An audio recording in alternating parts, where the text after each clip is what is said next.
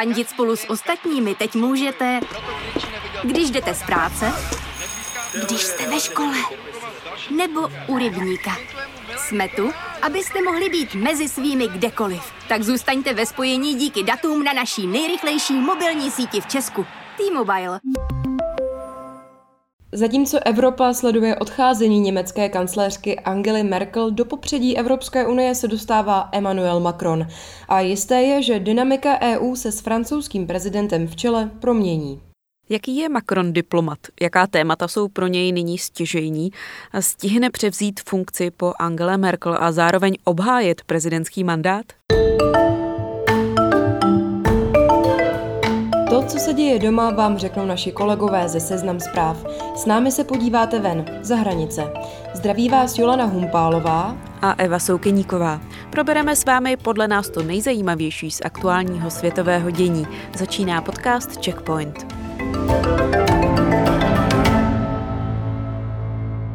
V novém díle Checkpointu zůstáváme v Evropě. Už tento týden se totiž dozvíme, kdo vystřídá německou kancléřku Angelu Merkel v čele křesťanských demokratů. A kdo tedy půjde do zářijových voleb do Bundestagu s vědomím, že se může stát příštím kancléřem. Tento politik, a my už dnes víme, že to určitě bude muž, nebude důležitý jen pro německou vnitrostátní politiku, ale bude dost důležitou postavou v celoevropském dění. Německo jako zakladající člen EU má totiž společně s Francií v Unii silné slovo. No a právě kvůli změnám v německé vládě by mohl být francouzský prezident Emmanuel Macron po odchodu Merkel výrazným, možná i nejvýraznějším unijním činitelem. Každopádně teď bude středem mediálního zájmu. A to mimo jiné proto, že zanedlouho ve Francii propukne naplno prezidentská kampaň.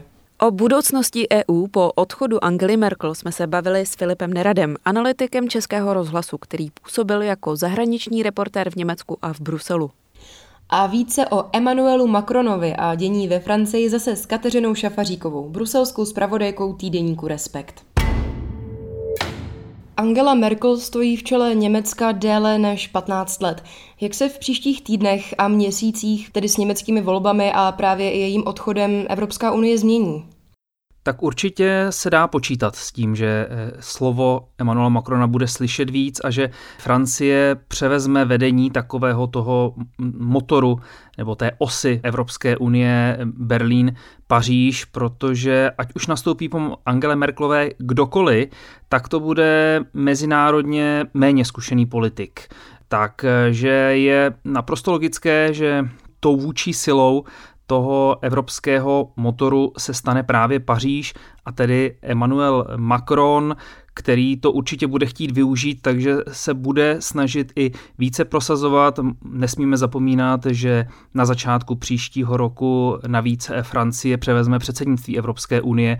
Paříž bude určitě chtít hodně diktovat tu evropskou agendu, bude chtít být velmi vidět, velmi slyšet a dá se očekávat, že využije toho střídání stráží na německé politické scéně a v čele německé vlády k nějakému vlastnímu silnějšímu prosazení, protože v těch posledních měsících to byla naopak právě Angela Merkelová, kdo výrazně ovlivňoval tu evropskou agendu, využila to německé předsednictví velmi umně k tomu, aby dojednala prakticky všechno, co si předsevzala, nejenom víceletý evropský rozpočet s tím obrovským fondem na obnovu evropských ekonomik.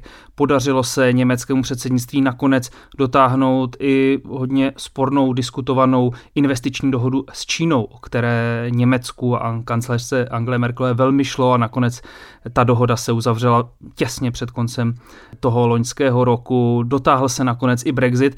V tom všem se německá kancléřka a německé předsednictví silně angažovali a tudíž dost zastínili Francii. Proto si i myslím, že Emmanuel Macron se bude snažit využít toho oslabení Německa z důvodu odchodu Angely Merkelové a bude vystupovat razantněji a viditelněji, než tomu třeba bylo v těch posledních týdnech a měsících. Německo je nejlidnatější národ EU a masivní evropská ekonomika.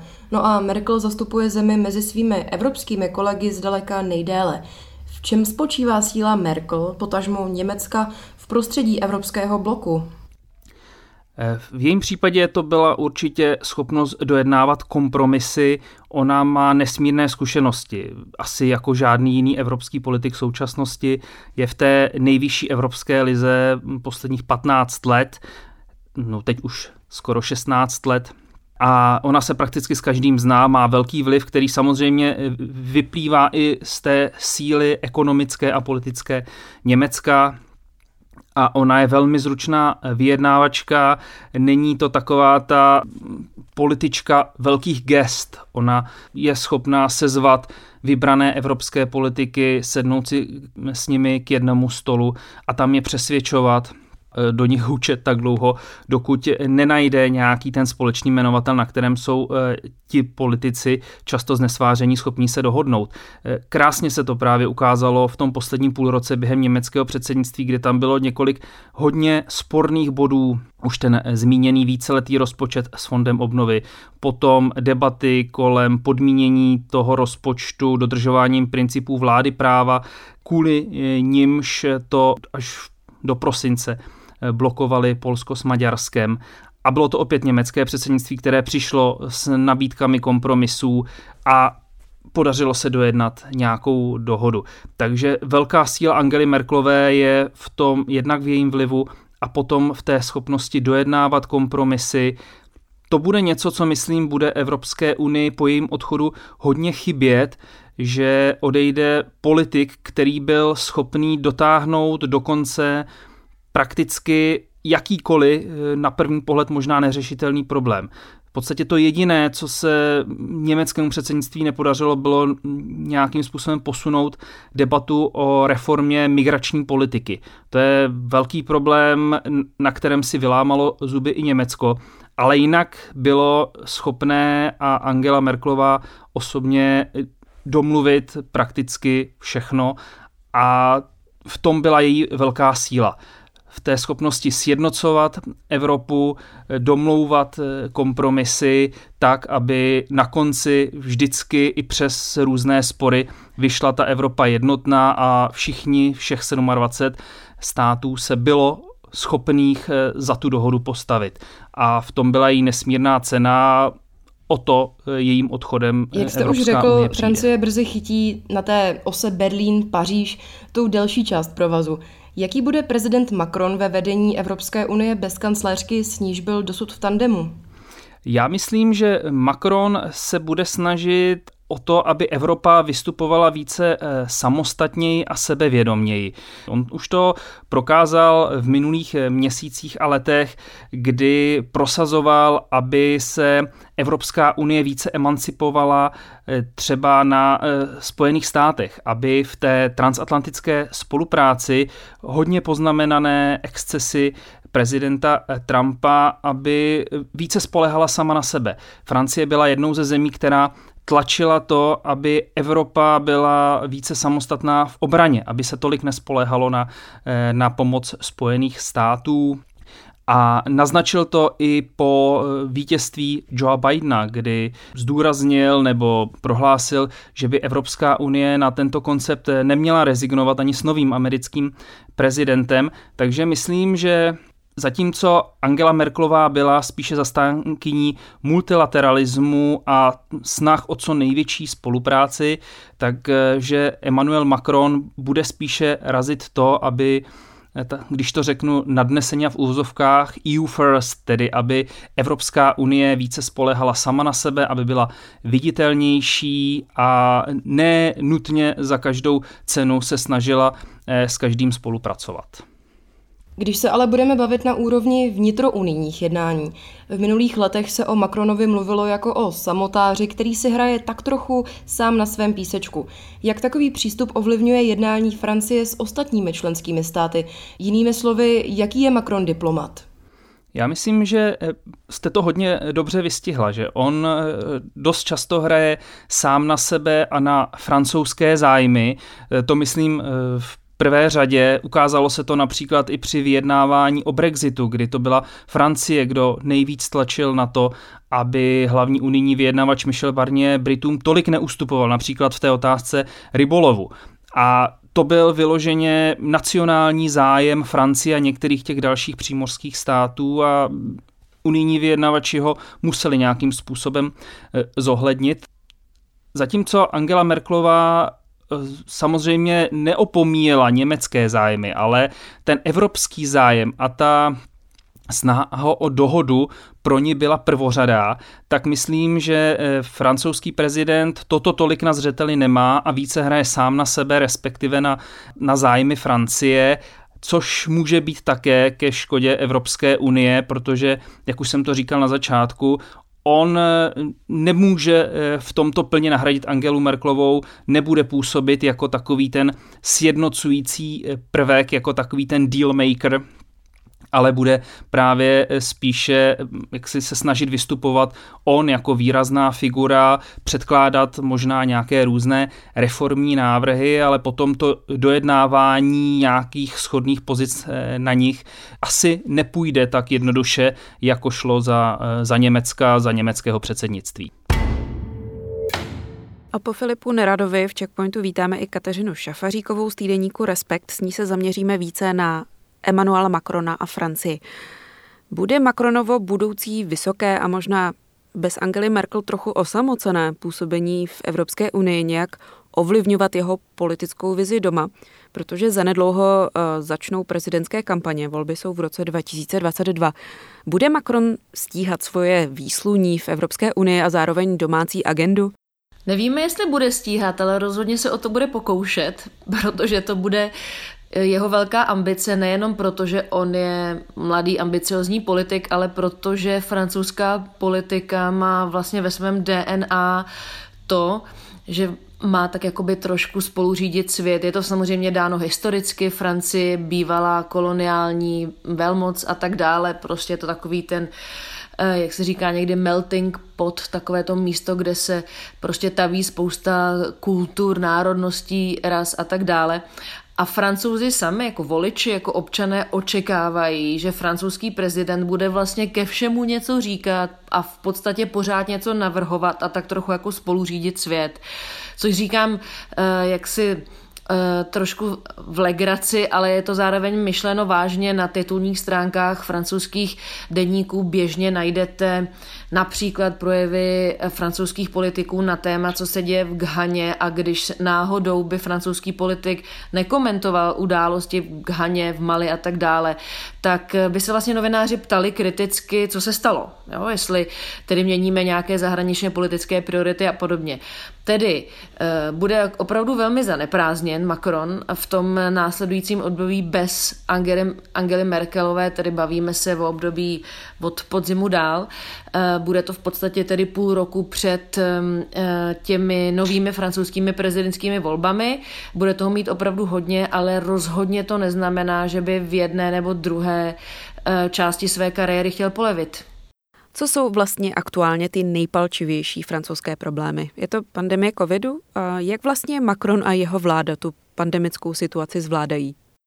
No, to je vlastně docela zajímavá otázka, protože na první dobrou by se jako mohlo říci, že to zvládá vlastně docela dobře, protože když se podíváte například na aktuální čísla nárůstu počtu nově infikovaných, tak na to, že Francie je tedy 60-milionový stát, tak má nově infikovaných v posledních 2 dnech, co jsem se tedy koukala, zhruba 18-19 tisíc. Což to srovnáme s námi, tak je to v zásadě zlomek. Stejně tak počet těch pozitivních testů, ten poměr té pozitivity je výrazně nižší u nás a tak dále.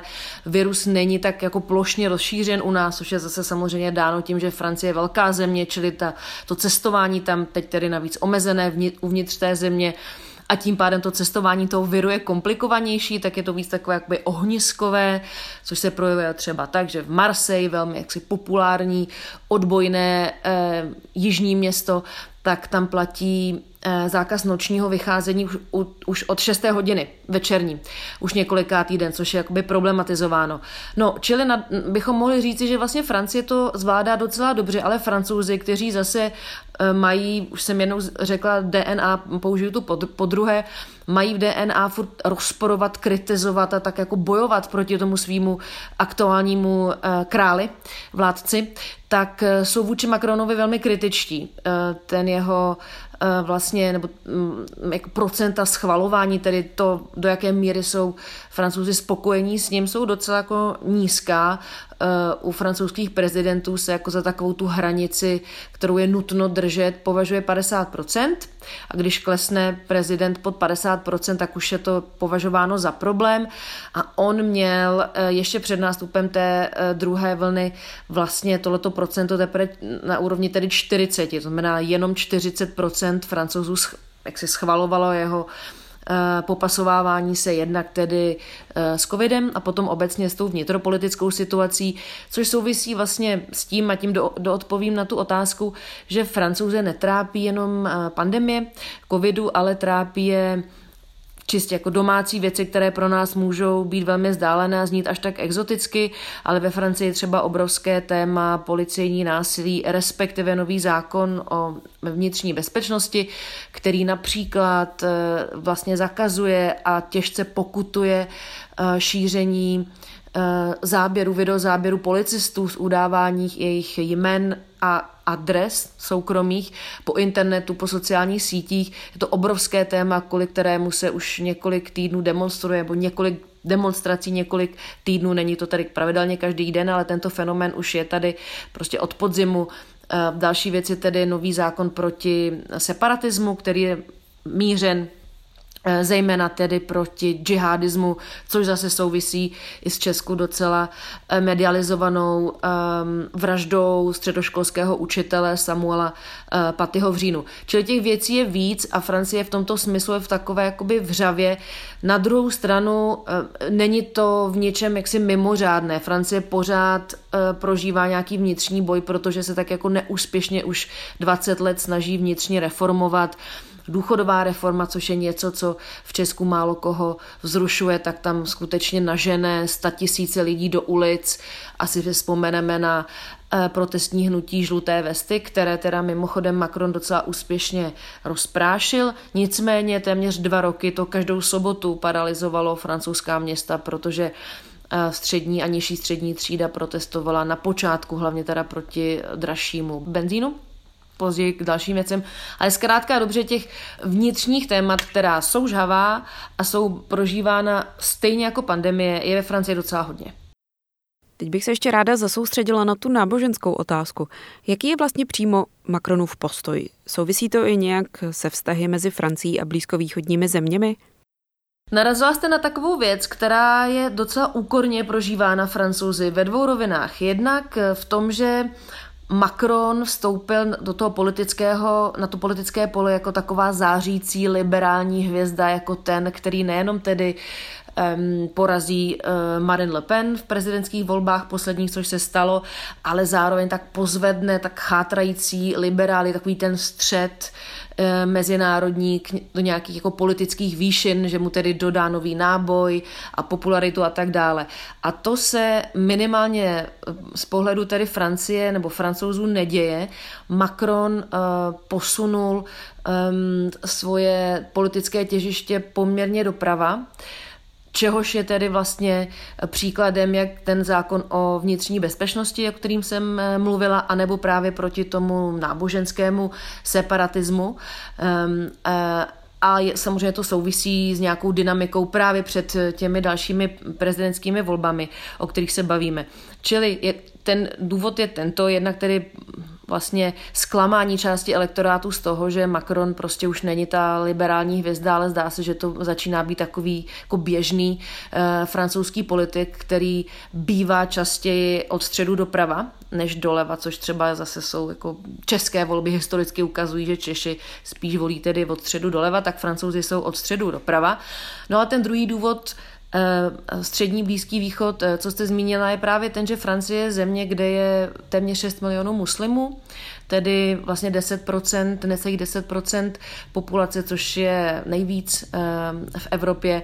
A je to komunita nebo menšina, která si říká o stále více nějakých svých práv, zároveň se ale neřeší její stávající problémy, což je prostě strukturální rasismus diskriminace, které ve Francii jsou. A to celé dává dohromady takový výbušný koktejl, s kterým se těžko nakládá. Teď, abych dala příklad toho právě zákona proti tomu separatismu, otázka náboženství. Vlastně drtivá většina francouzských muslimů jsou naprosto umírnění občané, které víc zajímá kvalita kruasánů nebo bagety, trošku s humorem řečeno, než kdo zrovna mluví v jejich mešitě nebo vůbec jestli tam někde je nějaká mešita, protože pro většinu umírněných muslimů je náboženství věc soukromá a nedocházejí. Ta tradice docházení do mešit je tam poměrně nízká. A tudíž by se nikdy, většina francouzských muslimů by nikdy neudělala to, co udělá několik radikálů, džihadistů v roce. Nicméně prostě faktem je, že za posledních 5 let Francie zažila x teroristických útoků, na konci je téměř 300 mrtvých a dnů, kdy neplatil žádný mimořádný stav kvůli hrozbě teroristického útoku, bylo za těch posledních 5 let méně, než těch, kdy nějaké omezení platilo. No a Macron tedy navrhl tento zákon, jenomže právě proto, že se posunul trošku doprava, má velmi jaksi pravicově uvažující, konzervativně v tomto smyslu uvažující vládu. Jsou před ním ty nové prezidentské volby, kde bude čelit vlastně krajně pravicové političce, tak sáhl možná hlouběji, než měl, konkrétně tak, že ten zákon vlastně se dotýká takových těch měkkých zón, které jsou velmi sporné a kritizované i ateisty nebo Francouzi jiného vyznání. Dávám příklad. Například se teď vede debata, do jaké míry mají zůstat oddělené hodiny ve veřejných bazénech pro ženy a muže. Samozřejmě, že někde to je považováno, nebo dokonce možná může být nástroj nějakého islámského separatismu, ale prostě tato možnost vlastně vyhovuje mnoha francouzskám mít se vykoupat a nebýt jaksi ukukována muži. Vyhovuje to je samozřejmě i, řekněme, konzervativnějším katoličkám a tak dále. No a ten zákon vlastně tohleto by chtěl zakázat. Nebyl zatím ještě tedy schválen, bude teď o něm diskutovat francouzský parlament, nicméně je to navrženo. Podobně například se zásadně omezuje domácí vyučování, což je ale pro Francouze, zejména v těch odlehlých vesničkách, vlastně docela efektivní způsob, jak nějakým způsobem děti učit, protože to mají třeba daleko do nejbližší školy. No a zase ten zákon právě protože chce, aby tedy všichni byli jako vzděláváni podle stejného mustru, tak výrazným způsobem omezuje domácí vzdělávání. A tohleto Francouzi lidově řečeno nakrklo, čili vede se tam debata znova vlastně o vztahu státu k náboženství anebo o vztahu věřících, dominantně tedy muslimů a obecně věřících ke svému státu, jak dalece mohou nebo nemohou tu svoji víru demonstrovat. A jak říkám, tentokrát se vlastně do toho zapojuje daleko více, řekněme, komunit nebo částí společnosti, než jenom muslimové právě kvůli těm věcem, které jsem zmínila. Moje poslední otázka bude znít možná trochu jako oslí můstek, ale pro mnohé Evropany, včetně politických představitelů, je Francie pořád taková trochu mytická země, plná intelektuálů, co čtou knihy, pijí kávu a po večerech absent. Vidíme to v různých popkulturních odkazech, ale odráží se to i v diplomatickém přístupu ostatních. Souhlasíte a je tenhle mýtus vůbec ještě na místě? Otázka, jestli to teda vlastně tím pádem je mýtus, anebo jestli právě to není docela obyčejná realita, která je někdy více, někdy méně vidět. Fakt je ten, že Francie právě proto, že to je to bývalé impérium, právě proto, že si Francouzi popravili krále a o to víc vlastně dbají nebo jim záleží na tom, aby ten jejich vládce měl ty královské atributy, protože mají prostě doživotní pocit nějakého hříchu. Tak ta francouzská diplomacie si potrpí na věci, které jsou pro nás možná trošku legrační.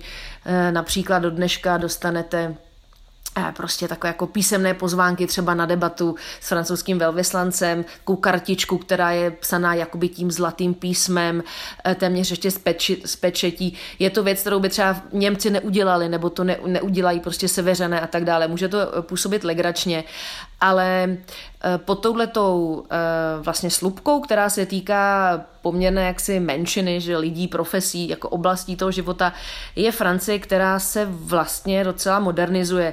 My v Česku si myslíme, že teda Francouzi jsou jaksi relativní, vulgárně řečeno, nemakačenka vedle, nebo dost často si to myslíme, jednak o Řecích a tak dále, platí tyhle ty právě tato kliše o nějakých národnostech a státech a týká se to trošku i Francouzů, ale realita je taková, že Francouzi mají jednu z nejvyšších produktivit na hodinu v Evropě například.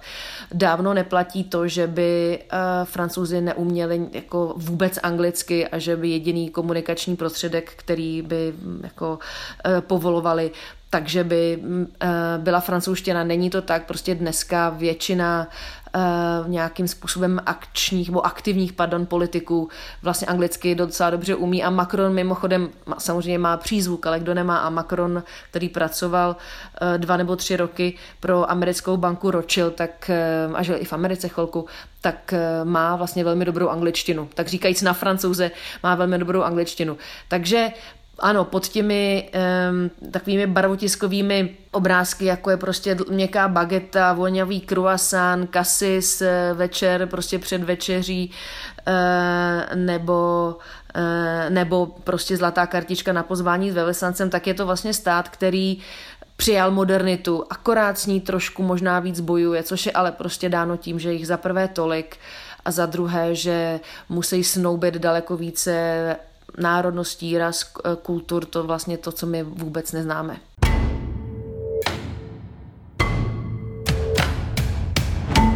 Tentokrát ryze rozhovorový díl Checkpointu, ve kterém jste slyšeli Filipa Nerada a Kateřinu Šafaříkovou, je u konce. My děkujeme za pozornost a to, jak vnímáte třeba Macronovu politiku, nám můžete dát vědět na e-mail audio@firma.seznam.cz. A nebo nás můžete označit na Twitteru. Jola je tam jako Jolana_H, já jako Eva_Souk. A v ideálním případě nám můžete dát i hvězdičky v podcastových aplikacích a taky si poslechnout další podcasty z dílny Seznam zpráv. No a teď už se mějte fajn a příští týden zase naslyšenou. Zdraví vás Jolana a Eva.